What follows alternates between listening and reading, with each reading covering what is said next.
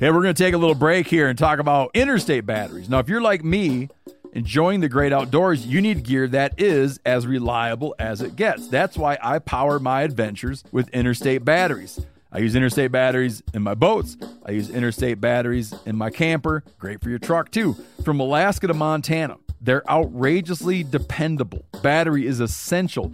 With over 150,000 dealer locations, finding one is easy. For all your vehicles, land or sea, choose Interstate. Head to interstatebatteries.com and find your power today. You know what my favorite text is? A waypoint in the onX Hunt app to a goblin turkey. The list on the onX Hunt app features for chasing turkeys is long, but knowing exact public and private boundaries and land ownership details will help you find more places to hunt, whether that's on public or private. I'll be toting the Hunt app through the spring woods in a few states this year, and I recommend you do the same if you want more turkeys on your table. Also, onX has a special offer for you. Use code Bear Grease to receive 20% off your membership at onxmaps.com slash hunt this spring. Maui Nui is on a mission to help balance axis deer populations for the good of our environment, communities, and food systems on the island of Maui. They've shared over 126,000 pounds of nutrient dense protein with the Maui community. Secure your spot now. Become a snack subscriber and join in helping to build more resilient food and ecosystems on Maui. Visit MauiNuiVenison.com. That's M A U I N U I Venison.com and use promo code BEAR for 20% off your first order.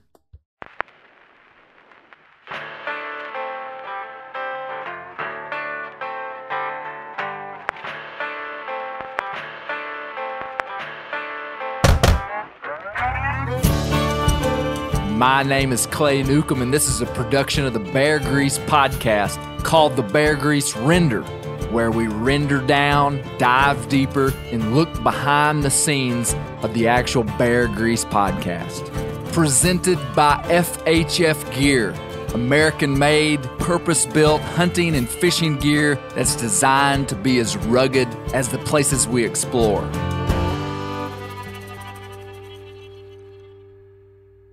And they would serve things. This is no joke, with like a little paper squeeze cup of Cheez Whiz. Where was this? and I was just dumbfounded until and was gonna start making fun of it a little bit, but until I looked around, and everybody there was actively enjoying their Cheez Whiz.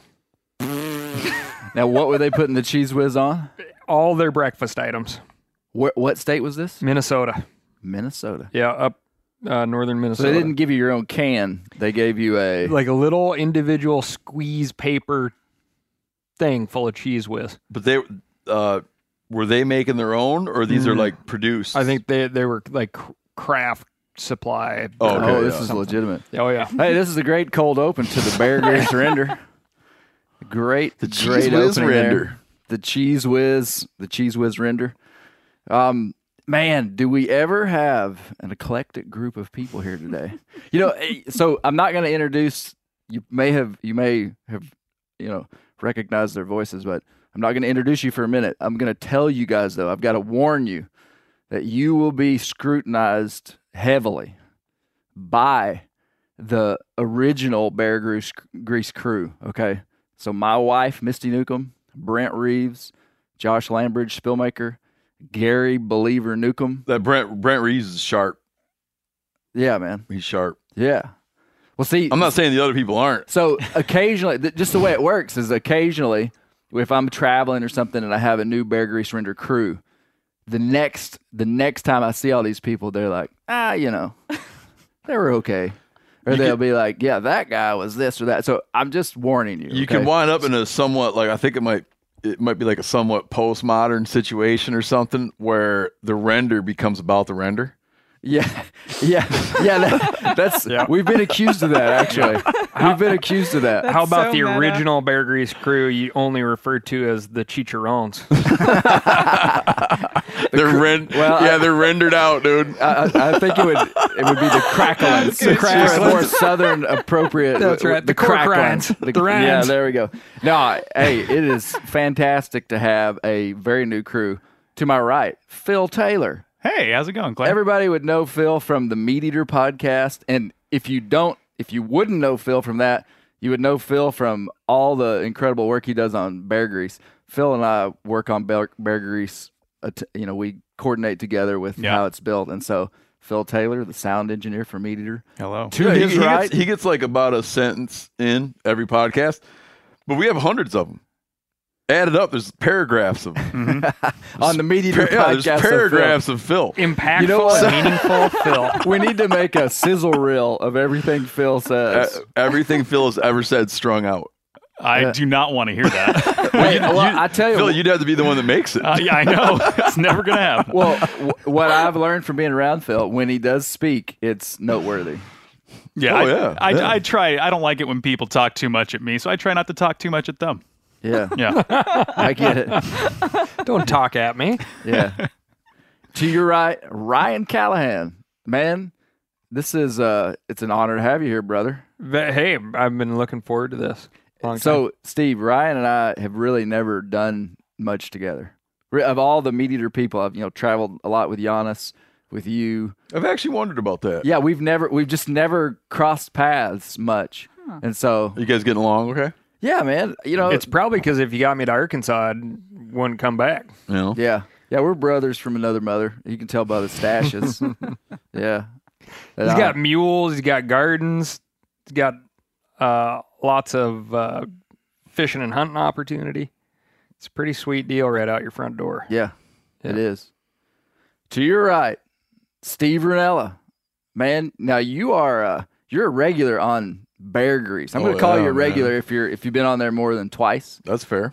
So, uh, but good to have you on the render. So the render, for those for those who might not know the structure of the podcast, it's a little bit different.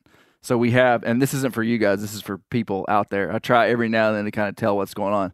So the Bear Grease podcast is our documentary style podcast with a very specific target, and we we really dive in deep with multiple guests and and voiceover and soundscapes and really do it up. The Bear Grease render is what you're hearing here, which which is us talking about the previous week's Bear Grease podcast. So if this is your first time to listen to Bear Grease, you know, go back one and you'll hear what we're going to talk about today, which is the Jerry Clower episode. But Yeah, like the the Bear Grease podcast is like all the really informed, correct stuff, pretty much, and then you do this, and it's it's things that uh, weren't well thought enough to make it into that. yeah. And you have you, I, I, I, I would imagine you have some suggestions for the Jerry Clower podcast. Oh yeah, Yeah, I, I'm I'm very I anticipate these. To your right, our last guest and a much of an honor to have you here, Corinne Oh, thank Schneider. you, Clay. Thank you. And you would a lot of you would know Corinne from the Meat Eater podcast as well. Your first time on Bear Grease, It so is my first time. yeah. So Corinne is uh tell us what you do, Corinne. Uh, I produce the Meat Eater podcast, so a lot of pre-interviews and setting up the agenda of talking points Yeah. and transitions. Yep. Keeping Steve in line. mm-hmm. Yeah. Okay. Before Tracking we get into, down. I, I want to. I learned there's two things that you don't bring up in the just in life this week on my Instagram. Okay, there's certain topics that if you bring them up on Instagram, it's just going to be problems for you. Number one, beekeeping. Okay. Oh really? Those people are touchy. They are very touchy. Very the- different Oh, direction than I, I need to we were add heading. that to the long list of touchy enthusiast groups. Is it worse than like the? the people that like the dog The- with yeah. the? Oh. Oh man. Okay. so I've got two things. The beekeeping thing is something that happened a long time ago, but I I quickly saw that it fit into the thing that I did this week that may have been a mistake. But beekeeping, Misty has a couple of beehives, and, and and she's an amateur. She knows it. Uh, last year, sometime, I thought it was pretty cool. She was pulling out some of the screens and looking at honey. So I took a video, put it on my Instagram. Biggest mistake of my life. Beekeepers, holy moly. They can look at a three second video clip and like look into your soul Yeah. to tell you why you know you're bad at life, bad at bees, Wow. bad at If- if- Holy. If, can- if you get a second, I- I'd like to speak to that to the touchy enthusiast audience. Well, let me tell you the Okay, next yeah, one. yeah. That's probably it's close. Hoof trimming of mules. yeah, Oh, So you can wow. shoot farrier stuff. But I Oh, saw God. that thing and I was like, looked like he knew what he was doing. Well, so did I, Steve. Man, no, I, I, I, I am not a. I'll, I'll tell you my full experience with trimming, and and I put my shoes on mules. I don't shoe them very often, but you know, when I got mules, I started paying farriers to come to your house, and it's 150 bucks, and you got to do it every six to eight weeks. And No. you sit there. Oh yeah, man, it's a big deal. I didn't know it was that. fr- I knew. I thought it was a couple times a year. Oh. Typically, it Depends on who you are. typically six to eight weeks. Like, and and talking to the farriers, they're like, because I when the first guy started coming out, and their farriers are always great people. They really are. I've never met a farrier I didn't like. They got to deal with a lot of people. They do, and they're just you can't fake out a horse or a mule. Mm-hmm. Like you just kind of have to be legit, and they seem. Yeah, to, they're always like one through. kick away from being mentally disabled. and most of them have been kicked. Yeah. And Bad now this backs. guy, It's a so this bad back guy, profession. He told me, he said, Clay, I said, do I really need to, you know, shod this? At the time, I had a horse. Actually, don't tell anybody I ever owned a horse. But I had a horse, and I was like, do I really, do I really need to shoe this thing every six weeks? And he just said, Clay, people that are really dialed in on their in their equine business absolutely shoe every six to eight weeks. And so I said, okay. But he he basically just showed me what he was doing and I watched him two or three times and I was like, I think I can do that. And he was like, Heck yeah, you can do it. And he just showed me how to do it. And so I started doing it primarily, not even financially as much as it's a pain in the rear to schedule somebody to come six weeks in advance to your house and you know, you may not be there when they show up because you forgot about it or something. Mm-hmm. So I started trimming trimming my mule feet. Which if you're if you're running them on rocks and rough stuff, the feet kind of trim down on their own. But uh, man, I put up that little video just because I thought it was kind of cool.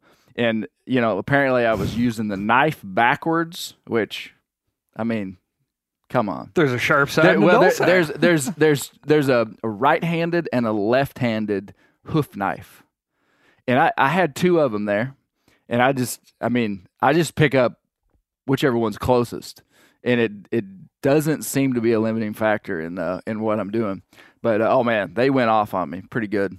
So yeah. So, are you aware of uh, Doctor Pimple Popper? oh man. no, Okay, this is a huge thing for some people. I I cannot stand it, but it, it's it's like I what know it who sounds. I know who Cal's referring to. and and and and it's a huge following but this same and it's on people right and this persons or persons or whatever they're plucking hairs they're popping zits they're They're doing spaghetti squeezing it out. there's very gnarly stuff but this whole thing also exists in the agriculture community to where you can watch these lengthy videos with millions of views of people working on abscess jaws you know Mm. pus, you know, getting all the pus out of an abscess jaw, uh, and then doctoring feet is a big thing. oh really? Yep, yeah. And so these people, And we're talking about horses here, just to be clear, correct? we're talking about the, the whole gamut Of of hooved animals. of hooved Got animals. okay. Yep, yep. And so that's who you're dealing with. Okay, so you you just hold your head up high and know that you're dealing with a bunch of people with weird foot fetishes. okay, and at the base of their complaints, they just want to see more clay. yeah, that is probably the best advice I've had. And I, I know that there are very professional ways, but to do stuff. Here's my a f- pretty strong philosophy that I have in life, though, that has worked out okay for me, is that if you take your instruction from the absolute experts in any field, and and they set the bar for entry for you, you will likely be intimidated and never even get into that. Like I'm I am a master at very few things, but good enough at a quite a bit of stuff. And trimming trimming mule feet would be one of the things that I'm not a master at, but good enough, you know. And uh, there's so much that I think people get hung up in the details that really aren't the limiting factor of their entry point into something. Sure. Yeah. yeah. And the bar's a lot lower. And but obviously you're going to go to the experts to learn how to do stuff. You see what I'm saying? Yeah, it, it, it it's paralysis of of fear, right? They're like, "Oh, I'm going to make a mistake, so I'm not even going to try." Yeah. And you got to try. Yeah. Some I mean, you got to get in there some way and do it. And in your case, man, if if you uh, got in a situation where you, where you, you go a little too thin, Yeah. and then all of a sudden you got a bum foot on your mule, you're going to feel like crap, and you're going to be ultra careful. But it's not. Well, it's not going to lead they- into this. they call that quicken a horse or a mule. Cutting it and to I, the quick. I, have done it one time, and and Izzy just had a sore foot for about two weeks, and it, yeah, I learned Right? from it. And Like, you look get at too that, deep, and you're like, you quick it makes 'em. me sad, right? Right, Yeah. and you're way more careful the next time. But it's, n- the world didn't end. Yep, Didn't have to shoot the mule, didn't have to. right? Steve, what are your thoughts on this? These type of these type of people that like are, the enthusiast groups, yeah, sensitive, touchy enthusiast groups. yeah, I'm less excited about telling you now that you gave the farrier example because I would not put farriers in the touchy Okay. enthusiast group thing. But a lot of things like like beekeeping. Now, this is going to insult all your beekeepers out there. Now, I'm not opposed to beekeeping. In fact, me and my You brother, like some honey? me and my brother Danny, one time sawed a, a bee tree open, which is probably bad. But we were clearing a lot. We were clearing a lot. Sawed a bee tree open. Tree had to go anyway. Did you get the honey? Well, kind of. It's We got all the honey. It's, it was it was a we didn't do it like we didn't get like a centrifuge out and like get it out, but we dabbled. Had some bar and chain oil in there. some So, yeah, it was like we were in high school. Um. Anyways, it is apologies to everyone. It's like a little trendy to have some bees. Sure. So Uh, wh- why do you think we have them? so it's like a new thing, and you have people that pro- previously probably didn't have a strong identity, and now they've found an identity. Okay, they found an identity. Um, they used to just be like a person that they're like they have some shows they like and they like to drink certain things, and then all of a sudden they get like they identify like they make twenty batches of beer, and all of a sudden now they have an identity Right. and it impacts them deeply. When you're getting that kind of feedback, you're getting feedback from people who've made a new identity. If So you don't think any of these comments are coming from people who have been keeping bees for No. decades, No. maybe, and are gatekeeping, and kind of like, nope, stay out of my lane. no, if no. you had, if you let's say you had a video where you're like, here's how I've decided to um, feedlot cattle. This is how I'm going to fatten my cattle. Do you think that a guy who's been in the cattle fattening business for six generations, biggest cattle fattener in Kansas, Is he going to care? is he going to be like, no, Clay, I find that when I'm fattening cattle, no. yeah, he's gonna be. He's just like, he's like, I don't, who cares? He's like, this is a guy that's going to fail, and my cattle It's like are the going to sell world's full of people who don't know how to fatten cattle. You know, I'm not going to go into detail, but yesterday we uh, were discussing a plan to get Steve uh, an alternate identity on the internet just Yes. so he can make comments like these. because I have to. Yeah, but here's the thing too. And then I'm done. I'm done with this whole thing. La- yesterday, uh, our dinner guest, dinner mate, whatever you call him, was saying how uh, online haters are always unsuccessful. They're Hmm. unsuccessful and unfulfilled in some way I wonder. I like statements like this because it makes that, you like, feel good. Well, no, no, no. I, I, I, I like like definitive statements that probably aren't entirely true, Mm-hmm. but that statement. Well, I mean, I guess you have to define what successful is, but yeah, it it it people hating on the internet. It's a tough it's a tough crowd to diagnose in terms of like what's their motivation. You guys want to hear a quick T-shirt idea? Let's do it. Okay, uh, honeybee sitting there uh, on a chunk of clover, maybe with a bird dog on full point on the honeybee, Trimming a mule foot. And it says uh, and it says STE, sensitive, touchy enthusiast. Okay, I like it. I like it. I like it. Well, I just thought I would bring that up because uh, I've, I'm going to keep trimming my mule feet. I've got to.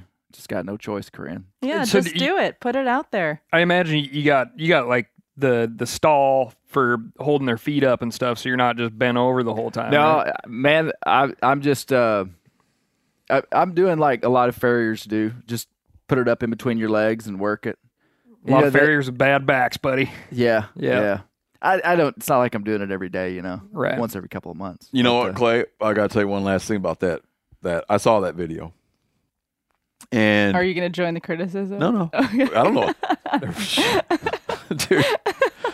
Like I have zero opinions on the subject, other than that, like I have two friends that do that, but I never watched them do it. Yeah. But uh, I was watching, and it looked to me such confidence and fluidity that I thought it must not be you. Oh, really? Oh. I thought it must be you filming your farrier.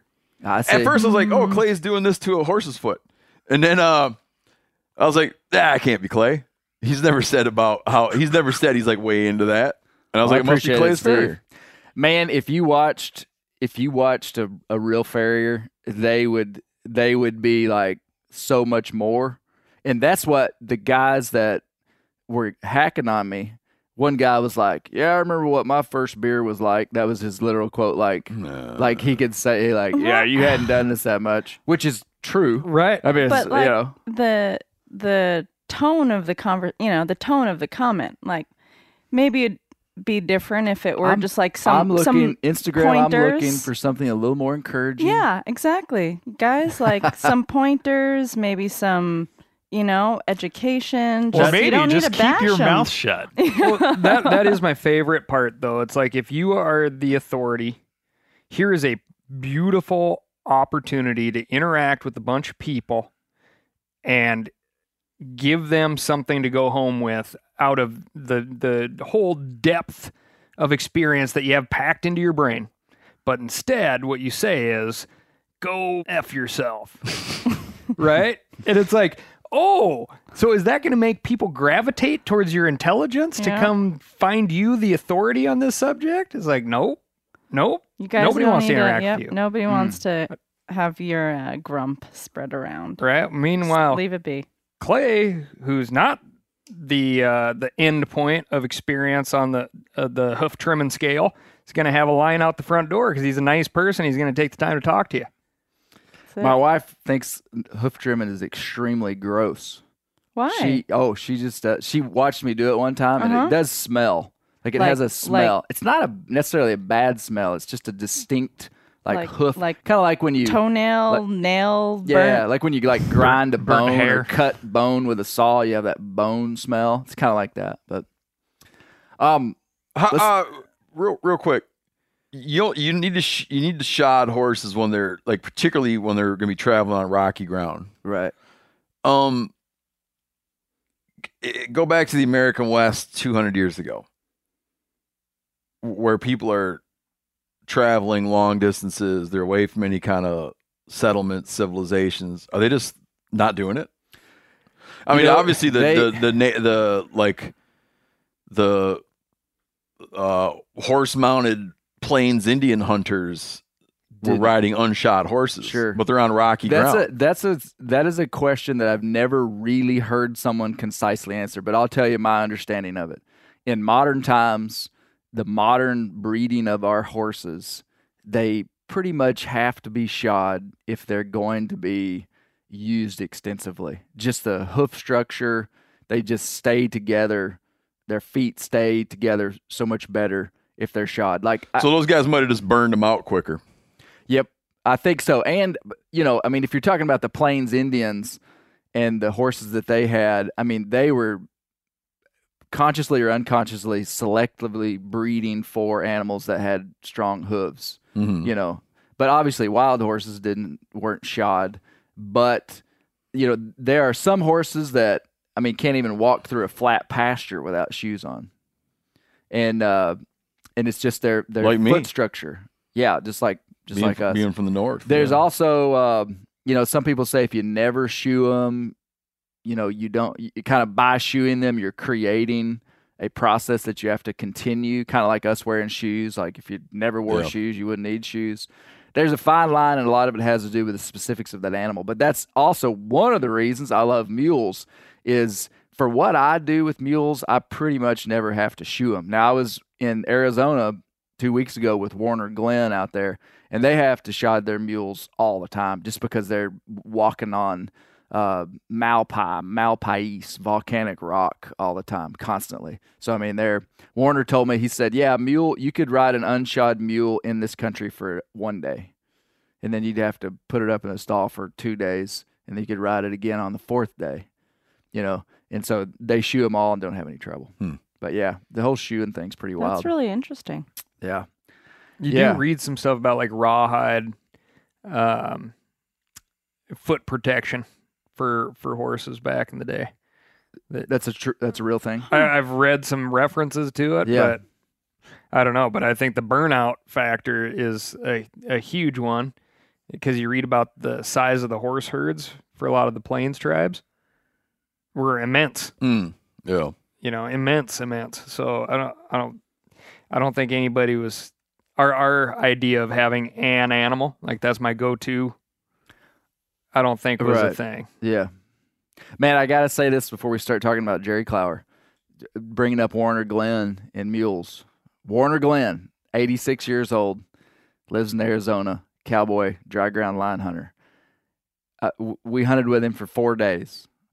And in the on the first day, we rode in stuff that was the most treacherous, like wildest mule stuff I've ever been in, pretty much by far.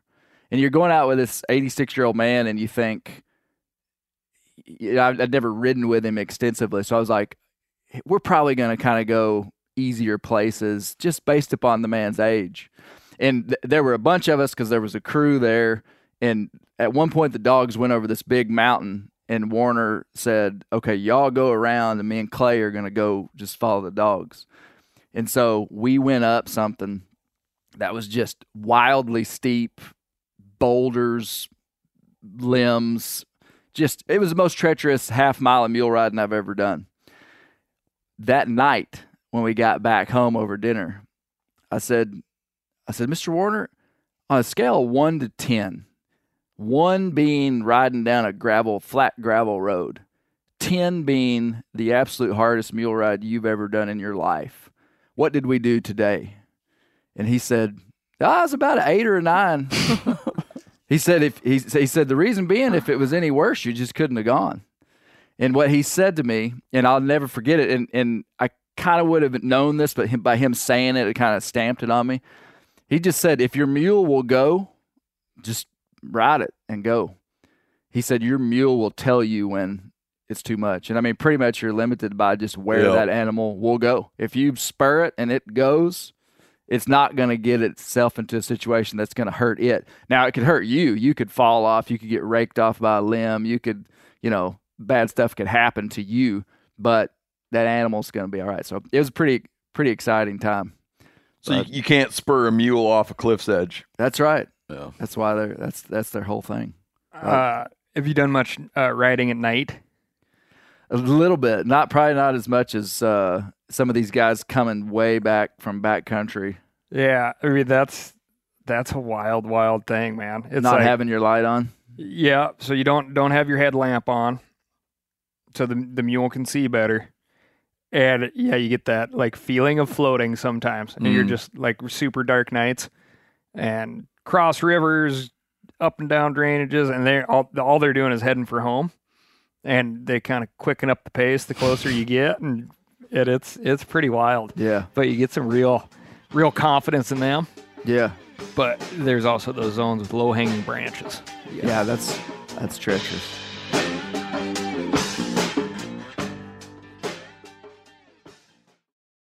Ready to win Mother's Day and cement your reputation as the best gift giver in the family? Give the moms in your life an Aura digital picture frame preloaded with decades of family photos. She'll love looking back on these memories and seeing what you're up to today. Even better, with unlimited storage and an easy to use app, you can keep updating mom's frame with new photos, so it's the gift that keeps on giving.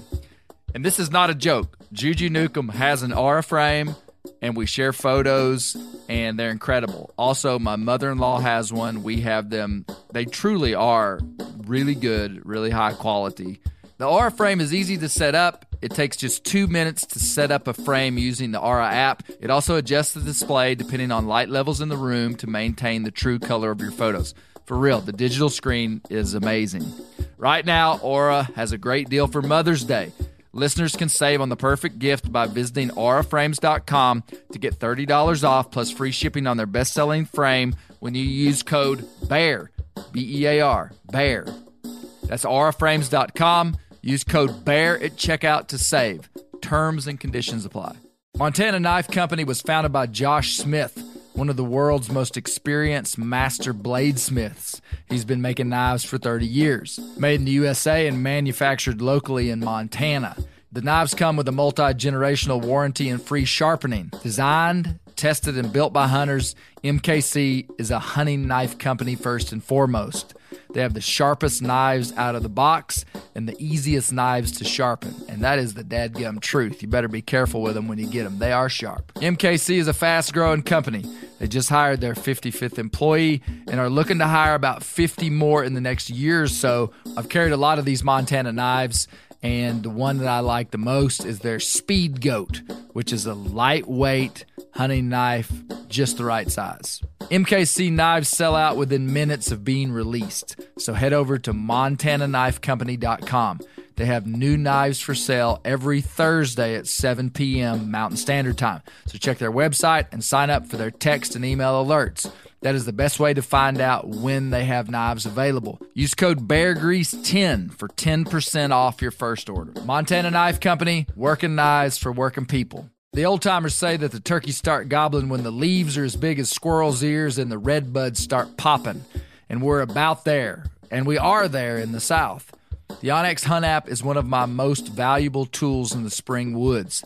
With tools like coniferous versus deciduous tree distribution layer, you can save time by locating edges or transition areas of mixing habitats from home. Find an area like this with water in close proximity, and more than likely, there will be a goblin turkey nearby. Knowing the exact boundaries of private ground ensures I stay on the right side of the fence, but can easily find public ground to go see if I can't strike a gobbler.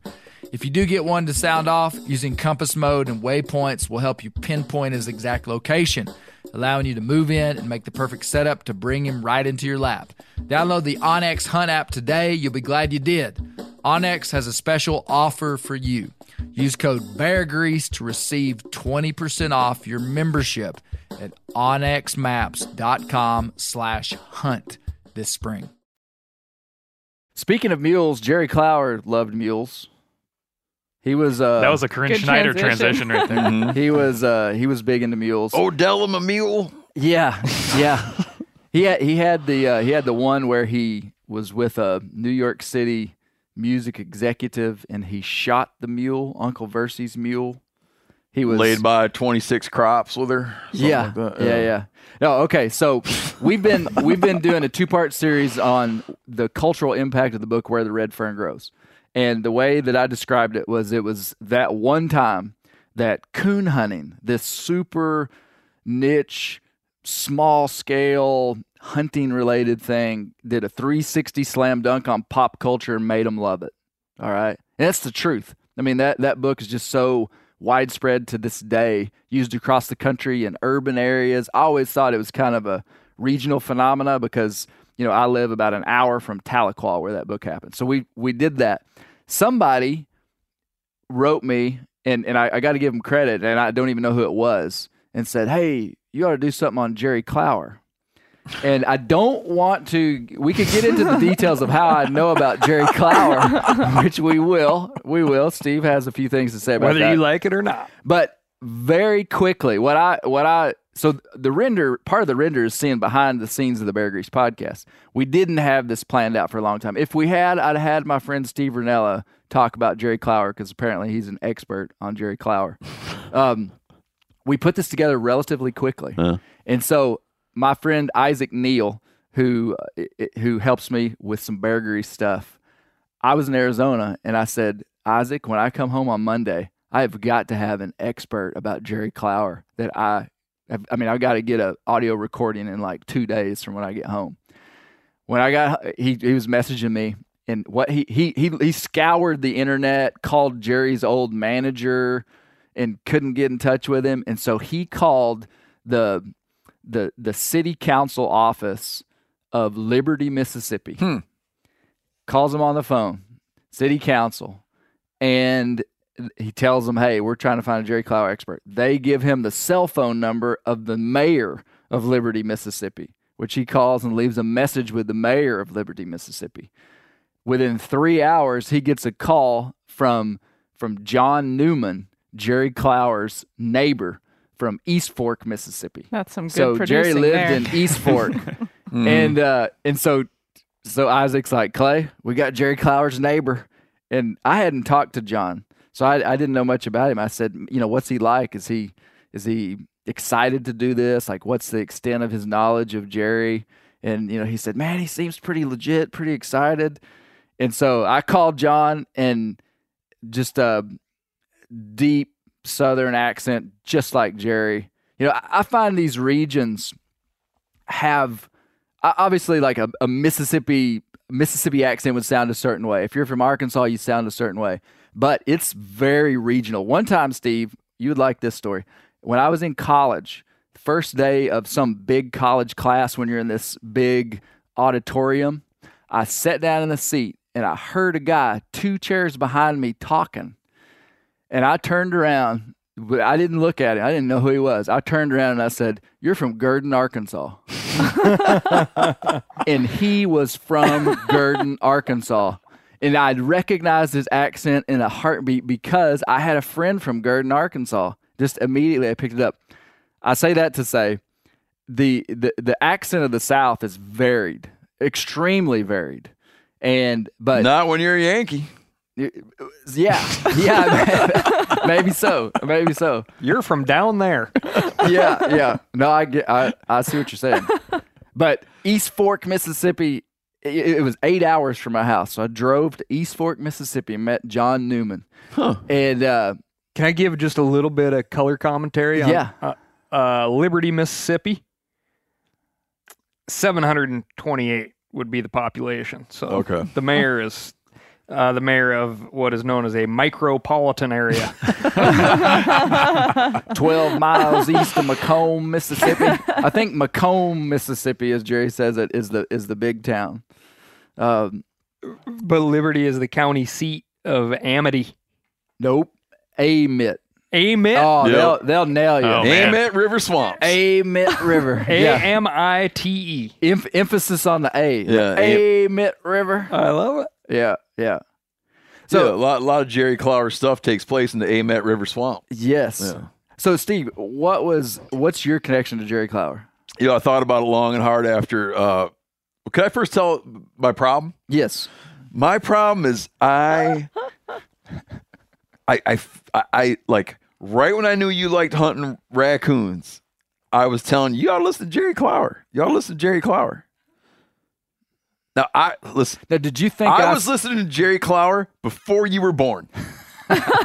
so You remember when you were talking about bees and Yeah, I was shooting just horses? thinking the same so the fact that the fact that you would do the Jerry Clower thing, and and not even, and I would have to find out about it through Phil. I could see how that'd be really hurtful. Oh. so I'll tell you the first. Okay, I thought about it. Like, what was my initial Jerry Clower touch point? It was this.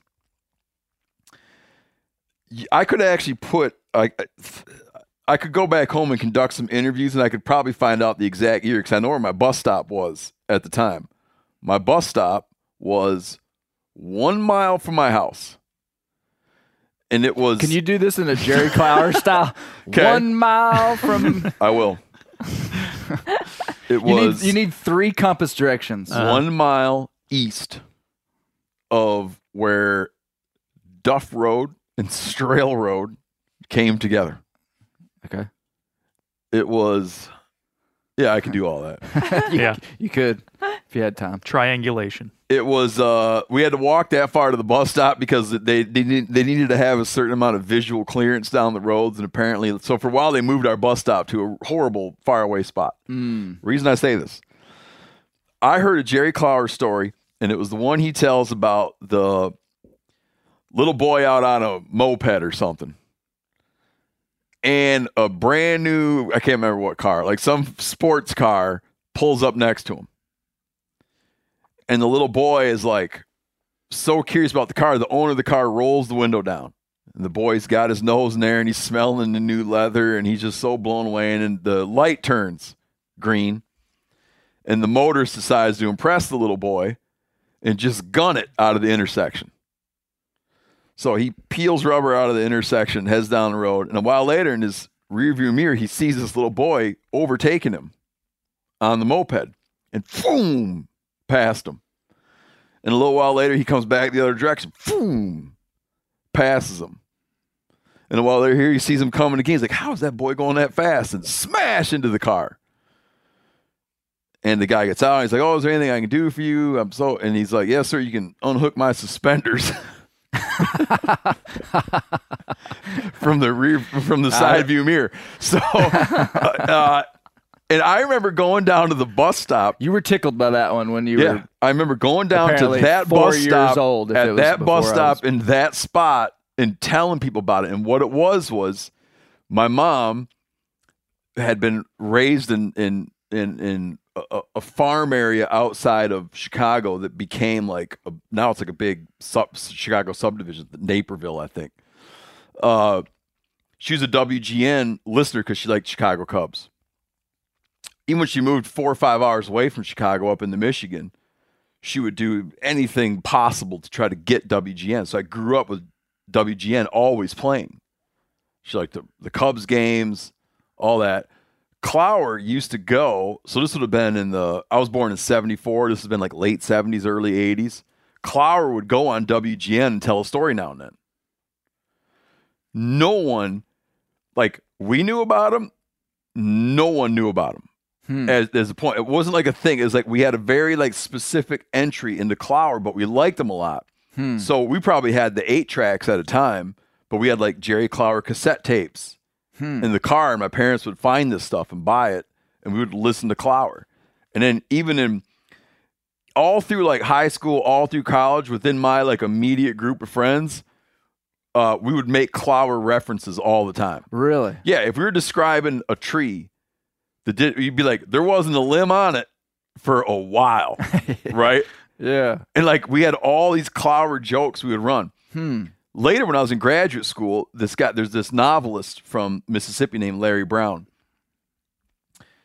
from Oxford, Mississippi, and he kind of like took me under his wing a little bit, and we became buddies. We'd go drinking together and stuff. He he actually passed away early, had a heart attack when he was young. Um, I was like, oh, one day we're just talking, and I said to Larry Brown, I'm like, you're from Mississippi. Have you ever heard of the guy Jerry Clower? Not only that, he hung out with Jerry Clower. Hmm. And that's what made me think that you, like the Mississippi people, Southern people, whatever, like somehow all know each other. yeah. Yeah. And Larry Brown would talk about how he, he, he was friends with Jerry. Would talk about how Jerry had a rule for himself that he wouldn't tell a story on stage, on a radio show, that he wouldn't stand, that he wouldn't feel comfortable standing up in front of his church and telling. Yeah. And well, Clower died in '98. Yeah. Yeah, it wasn't too terribly much longer that, that uh, Larry Brown died. Hmm. Um, but that was the first person outside of my immediate circle that I ever encountered that knew who that guy was. Hmm.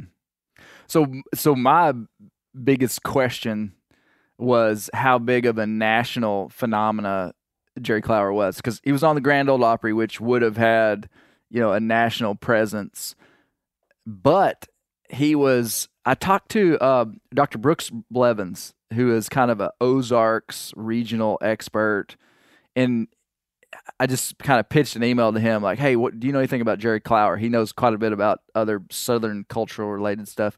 And his comment to me was that he felt like Clower was kind of a regional phenomena, and and you know he, he acknowledged that he would have been known at the wider scale, but you know obviously the the hub of his Mm-hmm. uh, the hub of Sure. his his base was clearly the South. But Clower also talked about traveling up in the Northeast and, and telling stories. He actually in in one of the books uh, he has a book called Stories from Home, and it really was just a transcription of a big long interview they did with him. And he talked about when he was in the South, he could tell stories just real freely without explanation of stuff Sure. and when he was anywhere else he would his stories would be longer because he would say something like boiled okra and he would have to qualify it Be Yeah, like, or the ra- or the raccoon tapped a tree. yeah. Then he got where he had to explain the terms for everybody. well it, just hearing you say that you i mean i was surprised. I actually considered texting you that week that we were building this which was just last week and i was going to say do you know who jerry clower is? And I, I do remember i remember now you telling me that yeah. Yeah i do remember you telling that. If you want to get if you want to increase the number like you could might say to someone do you know who jerry clower is? They're going to say no. Then say to him this. Imagine back to when you were a kid. Do you remember a magic bait commercial in which a man said it'll fling a craven on him speaking of magic you the use of magic bait will fling a craven onto catfish. That is Jerry Clower. so he did a commercial for that Yep. company And it was like magic bait. It'll fling a craven on him. That's Jerry. that was Jerry Clower's voice. Hmm. And that'll get a lot. A lot of people will be like, "Oh yeah, I remember that." Yeah, It'd be like if you uh, you remember the guy, the milk guy, Vern, and all that. What the hell's that guy's name? I don't remember. Yeah, you could say like, "Hey, do you remember his name?" I People wasn't like, born when a lot of your life happened. It sounds so funny too because what you're talking about, what, the intersection of the the the core demographic and and where that core demographic overlaps with the magic catfish bait group. I, I- think you may be giving it too much credit. To, oh, well, Because- the widespread phenomenon. that, that had, yeah, that had six people. yeah, yeah, yeah, yeah, yeah. Uh, I got a uh, uh, buddy in, in Alabama who is just like your classic soft spoken storytelling dude. And his, he knows that it just his giant repertoire of Jerry Clower stories. But he, and he'll just like slow l- roll them out for you, you know, and, and they're, they're first person stories, right? And so after the very first one, you're like, oh, I get it. This is not your story. It's just a good story. Uh, but there's a great one about this kind of well-to-do gentleman. He's out there squirrel hunting, not doing very good, and here comes this this boy up the road who's just obviously uh, from a, from a, a lower class society, right, other side of the tracks, and he's got uh, a bunch of squirrels hanging from his belt. But no, This is a Clower story. yeah, no, Yeah, yeah, yeah. no gun or anything, and and he said, "Oh, son, looks like you're doing pretty good." And so, "Oh, yes, yes, sir, yes, sir." You know, all Clower stories are like very polite, and uh, talks, you know, addresses the squirrel, squirrels on the kid's belt after giving him a spare apple, and they're they're talking about uh, the squirrel season, and he says, "Well, son, I see you don't have a gun." He says, "No, sir, I, I uh, use a sling, or or just slings rocks." He at, said. He 'em. said, "I just chuck rocks." just at 'em." chuck rocks at him." Yeah, and and pretty soon a squirrel presents itself, and and and, and the guy says, "Son, why don't, why don't you take a crack at that thing?" And so I think like left-handed, he wings a rock up there, knocks a squirrel off the tree, and ties another squirrel to his belt. And the the gist of the story is is like, oh man, I, I and you like you're a lefty to boot or something like that. And the kid's like, oh no, sir, my my uh, papa won't let me use my right hand. I beat him up too much. He said. He said his he had those squirrels tucked up under his belt, and it looked like a squirrel hula skirt. That's what he said. Yeah. You know, I, I, I, it had been a long time since I'd listened to Jerry Clower.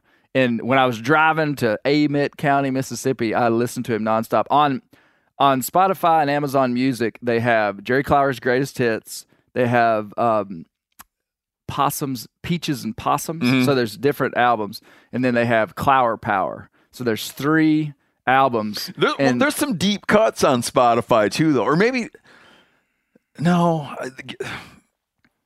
you can find some deep cuts maybe on YouTube, but I feel like there's some deep cuts on Spotify. When you say there's there's more, is that what you're saying? yeah, like hidden gems. yeah, yeah. Deep cuts is like a term for stuff no one knows about. B sides, B sides, and music. yeah, I was actually kind of surprised to find it so easily on these main platforms. it's amazing that it's out there. Yeah, yeah.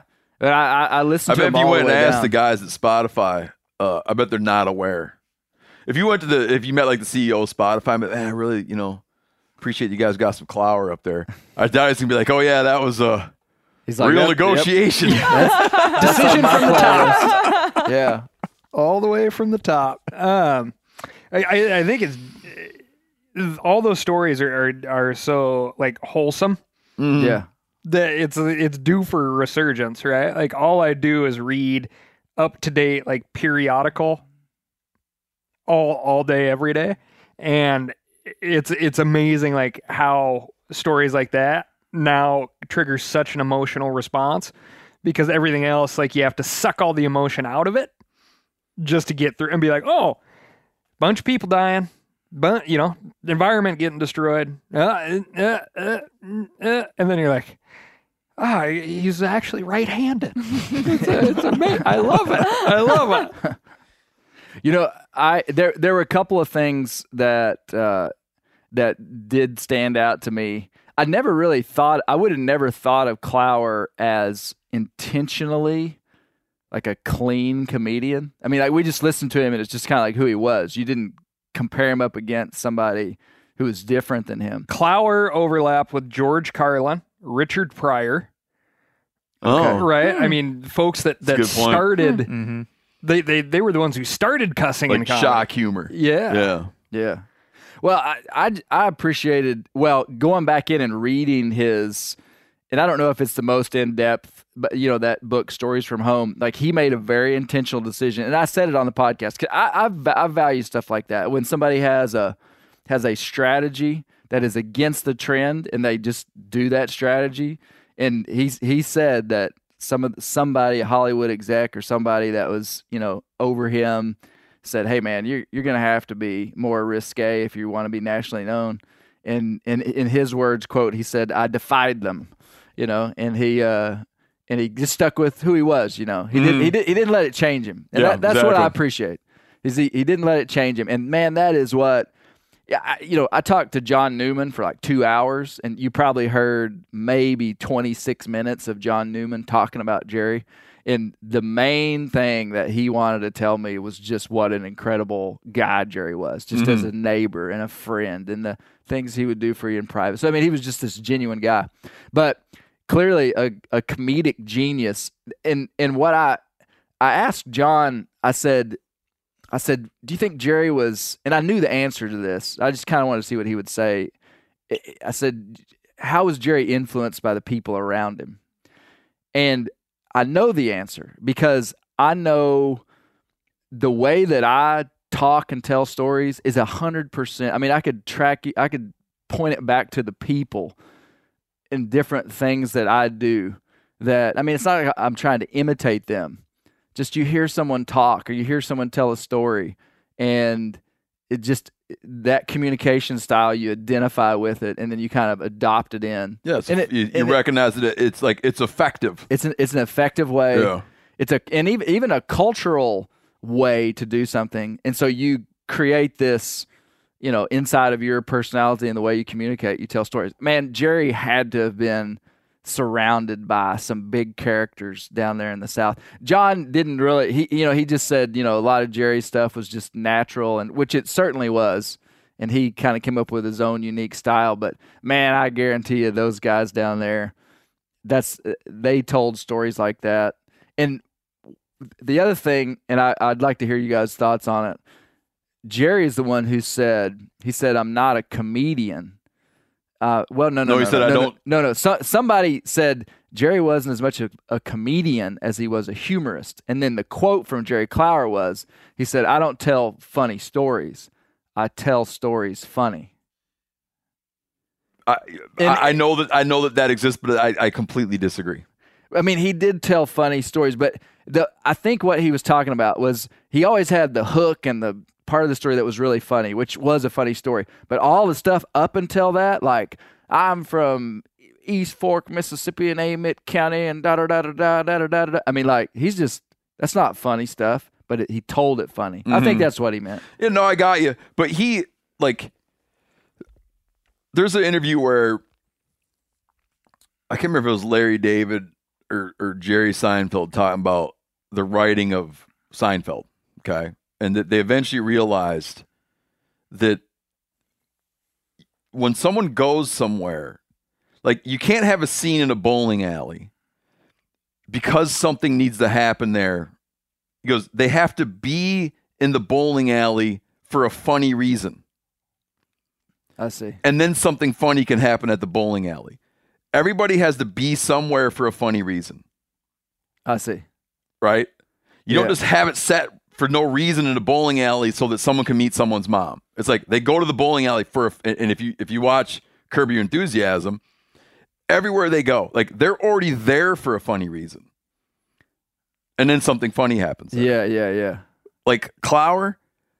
I mean, probably my favorite Clower story is the the guy that uses the monkey to hunt raccoons. Yeah, The monkey with the pistol and the flashlight. yeah. Okay, like they're out. Th- There's a funny punchline, but they're out in the swamp for a funny reason. Because a guy is like, I can hunt, I can kill more coons than anybody with this monkey than anyone with a dog. Right? So they're out in the swamp for a funny reason. Like he follows, and he was doing this way before those guys were doing it. But I'm saying, like, he He follows the he, like- roadmap of comedy. yeah. Well, he did it. He's like it's like he is uh he's pioneering for sure, but he's definitely like like has a hone he, he's like a honed craft. he's got a different approach though too okay and i touched on this uh, a bit last night but it's like it's like a fable right and he starts with like the basis of something and he's like oh but wouldn't it be funny if it happened like this Mhm. and this is the end result Sure. so do you, when norm macdonald passed away i was watching a lot of norm macdonald Uh, I'm still I'm still I'm still doing it. and I can't uh, stop. like Co- Conan O'Brien uh, posted this thing. He's like the funniest guest was Norm Macdonald, and it and he laboriously tells this joke, and and it's it's a joke that you've heard in some way before, and it's like a fly walks into um like a barber shop and is telling telling the barber about all the bad things in his life and everything and and the barber's finally like well you know next door is the therapist's office. And he says i know. And he keeps telling him about it and he says no next door is the therapist's office he said why are you in the barber shop and he said well because you had the light on right so it was a moth right Moth. it was a moth but norm macdonald tells it on live tv and as if the whole other world only showed up to hear this like whatever story of his and it's so belabored and it is it is one of the funniest funniest things Yeah. I've seen in in the telling. And Yeah. so Clower kind of you know, it wasn't his joke. He just built up the the the world around it. the world around it. And, Yep. Yeah. and so Clower, like everybody's heard this anecdotal joke of, uh, you know, I always say, you know, a couple of guys sitting around and go, oh, nice shot. And the other guy turns around and goes, should see me with my right hand or Mhm. see me with my Sure. left hand, right? Yep. And it's like, that is the joke. We've all heard it a gajillion times, but you put it in the context of like, Two people from different worlds out in the squirrel woods bump into each other, have this moment together, and then should see me with my right hand. Yeah. Yeah. He yeah, he like could dress up. He could take like a simple joke and dress it up and put it in an 8-minute context. But like the one I mentioned earlier, the, the suspender thing. That's not telling a story funny. yeah, yeah, yeah. It's a kid who got a suspend. It's like it is funny. yeah, yeah. That was for sure. In the in the, the, a the- monkey with a pi- pistol the and a monkey with the pistol and the flashlight isn't telling a story At the same funny. time, Yeah, though, he. I mean, he, he he covers both. He's such a musical performer too. He's oh, Yeah. he's very dynamic. A lot, his his the the highs are high and the lows are low, and you have to kind of strain to listen. He Yeah, he draws you in and pushes you away and brings you back in. Yeah. Uh, Norm Macdonald, who's you know incredibly funny, has perfect timing. He's not dynamic in that way. He- Yeah, he's kinda very monotone. dry Yeah. and deadpan. Oh, oh, Isn't that funny? f- yeah. I got two. I, I I just realized two things I need to tell you. You can get around to me when you want, but to help me remember, McCulloch chainsaws yeah. and details. So, but say whatever you want. But well, just remember. I, I was just gonna say, I, I I wanted to make a whole section about it on the podcast, but his sound effects. He he. eh, When I listen to him, like I start to laugh inside every time he goes. Woo! he he, he, kind of has a growly. Woo! He's got man in that coon. Woo! Came down that tree. I mean, you know, you just can't replicate that. Yeah. And and you could tell it was so natural, and it was what the most fascinating thing. And and I wouldn't have known this about Clower, eh, eh, you know, that he he was 45 years old. He he was a fertilizer salesman for Mississippi Chemical and was just a funny guy. I mean, he had built a whole life, a whole life as just this country salesman. He sounded And like such a joyful spirit. Yeah. And maybe for all of those decades of his life, he soaked up a whole lot. I mean, honestly, I didn't I didn't grow up in a chicken coop. I grew up in a concrete box. and I had not heard of in New Jerry- York City. yep, you exactly. And somebody how- from Yazoo, Mississippi doesn't just show up in New York City, Corinne. and just to follow up on that, I, I my favorite to part of the cut podcast, Clay, was listening to Brent Reeves recall him Meeting their their meeting. Yeah. he sounded Oh, so goodness, wistful. yeah. And Yeah. he got emotional. He remembered every tiny detail. You a pretty boy. I'll never forget that. I'll never- I was. You, that's the thing you cannot say to someone in the door. No. you a pretty boy.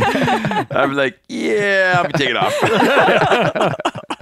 Uh, Corinne, what what was your thought? You had you ever heard of Jerry Clower? No, no, I I had not. Um, and my Shocker. fir- yeah, my fir- yeah, totally surprising, right? My first interaction with his comedy was listening to your episode yesterday, Which I had to pause right? And To and- give to go play the Yeah, chainsaw yeah. monkey. Not the cha- I had to pause it to play the monkey story. Yeah, yeah, yeah. and I was cackling. I mean, it was just his his delivery, his spirit. It just hearing him was so feel good and so funny. I I was driving while listening, and it was probably a dangerous situation because uh, his the okra line about he eats so much okra that Boiled he couldn't okra, keep, hi- couldn't- couldn't keep his socks up. up. I just People in his county were too poor to sin. I just it's I, I don't know you know the delivery the energy the everything even if not necessarily relatable he it seemed maybe after you know starting late in his life that he perhaps had already uh solidified to a great degree his confidence in, in himself Yeah. his sense of who he was Yeah. and that his comedy was maybe so good because it was him being him and and and relaying stories in a funny way or funny stories from the entirety and the breadth of his experience. I just Yeah. found it so delightful. You know, him being 45 too, our dinner guest last night, who was a comedian, he said that confidence is such an important part Mm. of comedy. Mhm. Just being confident in who you are.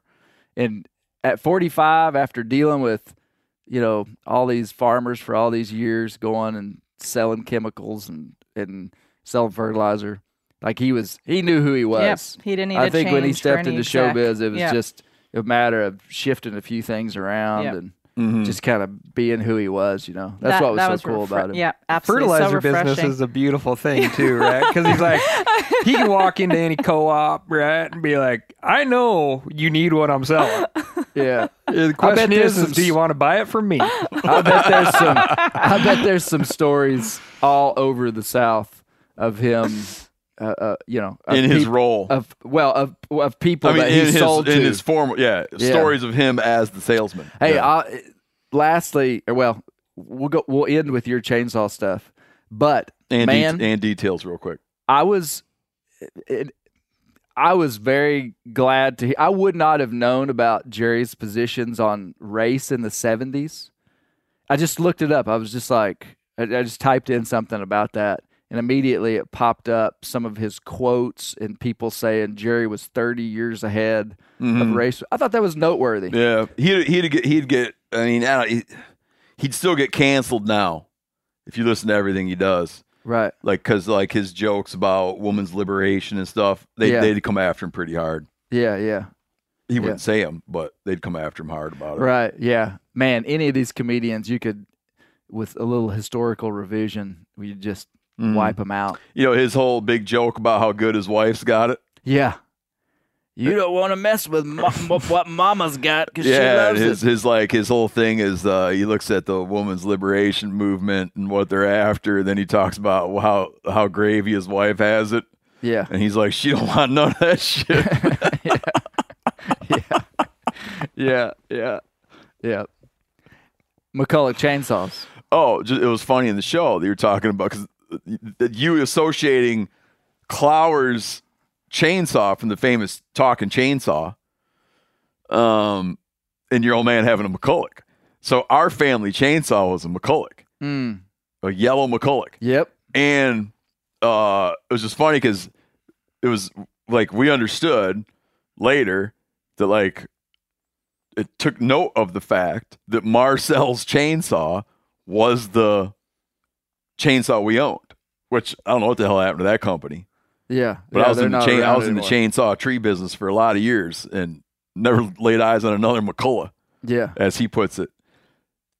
Another thing you hit on uh, is his use of detail, and he's like a very good, in that way, a very good, technically proficient writer. Mm. And the thing I return to is his like the coon hunting story, probably his most famous story. His description of um the tree. Like if you listen carefully to his description of like how big the tree is, he's so efficient. But his Yeah. like how big the tree is, the person that's going to climb the tree, what their attitude is about tree climbing. When they take off their shoes, they don't just take off their shoes.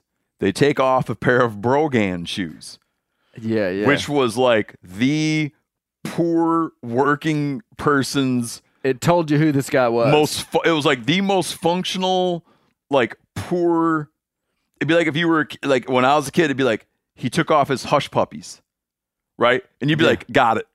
Like Yeah. i know everything about that kid now. I know about that kid's parents sensibilities. Like he took off his tough skins okay? You'd be like got it. Like i know that person's parents. I grew up with that Yeah. person. He takes off a pair of brogan shoes and then the thing too that he says, and I pointed this out, I told Corinne about this later, is um, you know, Sweet Gum's got smooth bark, kind of like a soft, smooth bark, and that he buries his toenails into the bark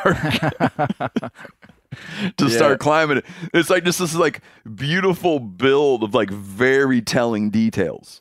You know, as I said that, I was envisioning like trying to tell a coon story like him. And I I had the same thought about how efficient he was, even with detail. Because sometimes someone tells a story and you're like, okay, come on, Mhm. speed it up. Like too much, you know, there's too much detail. And he he would give you just the right amount of detail in the places you needed it, and then skip Sure. I mean, it, it- it's just natural. Like I, I doubt he sat down and really thought about it much. It was just instinctual. But a lot of his, a lot of his, you know, comedy, the different routines were like under two minutes. Like the chandelier one That on that is a perfect joke. The, the, the chandelier story, like the, that, those- that's like a minute and fifty Yeah. seconds. Yeah, I, I just, I, it's not. I mean, no one really likes to hear someone break down a joke and tell you why it's funny. But uh, I, I, I love that he stands up. He's like, well, no one could spell chandelier anyway, so I don't think I don't. Why, why are we doing this? And you're like, haha, that's funny. And also, no one could play this chandelier. And then, as a listener, you're like, huh, what? And then, the, then of the punchline, I'd much rather spend the money on getting some lights in Yeah. here. Like, Yeah, it it's just- just, it it's just so, it's perfect. And then, as you heard from Yeah. John Newman, that that actually happened that, word for word, that was basically. one yeah. of the stories that just like straight up happened, and Jerry just told it, you know, which is pretty amazing. Now, I, what what I hope this does is everybody can go find some Jerry Clower. I, it would be hard I think it would be hard for anybody to listen to that and not find some bit of enjoyment. sure. I mean, you know, I've seen I've seen it happen. I've seen it happen. Okay. Uh, every person that I over the years, every person that like we travel with on the crew, I've I've subjected them to Clower. Most of them get something out of it. I've seen something where it just is like, There's yeah, no How? connection. I don't know. Yeah. Shut down. I, I watch them. I watch They them. probably I uh, them listen. troll hoof trimmers on the internet. I watch them listen, and I'm like, Is that type? I'm of like, it person? really, this really, like, no part of this. I, I, like, I do think you have to have some connection to. ru- I think you have to have some connection to rural life. No, you just got to be a cold person if you Oh, can't or- or- derive or some just your- joy or, yeah. out of that. I was at Cold uh, blood running through your veins. yeah. the pheasants forever, quail forever deal talking a couple weeks ago, and over and over, I had a bunch of uh, little talks on the stage there, and over and over again, people would be, like, "Well, how to? Any tips for getting first time hunters into?" And it's kind of like this Jerry Clower thing. Like I don't understand how you couldn't like it, and for me, upland bird hunting's the same way. I'm like, lots of exercise, beautiful country, dogs doing doing their dog thing, doing the thing that they're made to do. And my success rate in taking first time upland bird hunters out who like really want to go again is next to zero. Cold It's like, blood. oh, walked all over the damn place and shot my gun once. Jerry, they're like, and I got Jerry Clower was a big quail hunter, man. Mm. I we we don't have time to get into it, but he he said something that I thought was great detail. I don't think I brought it up in the episode, but when in the story of when he had to shoot Uncle Versy's mule, Yeah. when he had to put it down, Uncle Ver he went to Uncle Versy's and said, "Hey, we're gonna we're gonna hunt on your property." And Uncle Versy goes, "Oh, that's great. There's seven or eight coveys between here and the road." I thought that was a that's that's something somebody would say. Seven That's- or eight coveys between. That here was and the another. road. I know you're trying to wrap it up. That was another running joke with me and my friends, and just like teenage years, is dealing with landowners and trying to get permissions. It was a joke where it's like only people that do that would get how receptive when he goes to get permission. Oh, I'm so glad you come out and hunt my place. God like bless only, you, son. like only, only someone who's like dealt with like permissions all the time would find it funny that like Jerry goes to get permission and the guy's like, so glad you're here. to hunt my yeah, yeah. We've been saving them for you. that's a great. You're doing me a service. yeah, Oh, yeah. that's great. Man, there's so many jewels inside of that, uh, and so it's been a lot of fun. Thank you guys for being on the Bear Grease Render. Oh, Thanks, it's great. Clay. Thank you. Much appreciated. Yeah, I hope the uh, the original crew doesn't have too much of a problem. No, with this this is a lot episode. better. Yeah. It's a lot better than anything they do. y'all would like to say? A lot better To the than they pork do. What's that? To the pork rinds? the original pork rinds, the cracklins. The crackling? uh, here's, here's how to do it right, boys. yeah. and lady.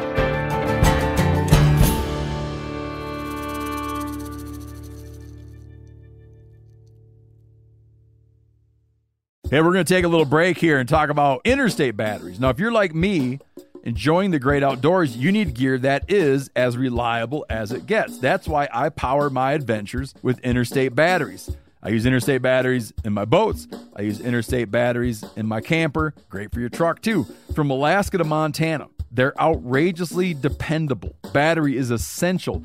With over 150,000 dealer locations, finding one is easy. For all your vehicles, land or sea, choose Interstate. Head to interstatebatteries.com and find your power today. This show is sponsored in part by BetterHelp. Around New Year's, we get obsessed with how to change ourselves instead of just expanding on what we've already done right. Maybe you finally organized one part of your space and you want to tackle another. Or maybe you're taking your supplements every morning and now you actually want to eat breakfast.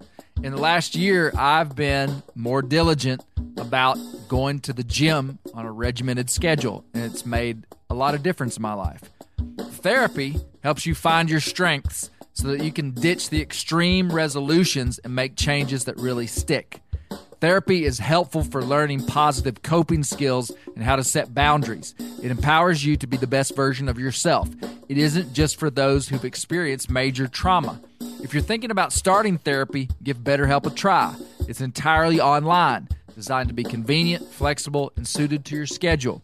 Just fill out a brief questionnaire to get matched with a licensed therapist and switch therapists at any time for no additional charge. Celebrate the progress you've already made. Visit betterhelp.com slash grease today to get 10% off your first month. That's betterhelp.com slash grease.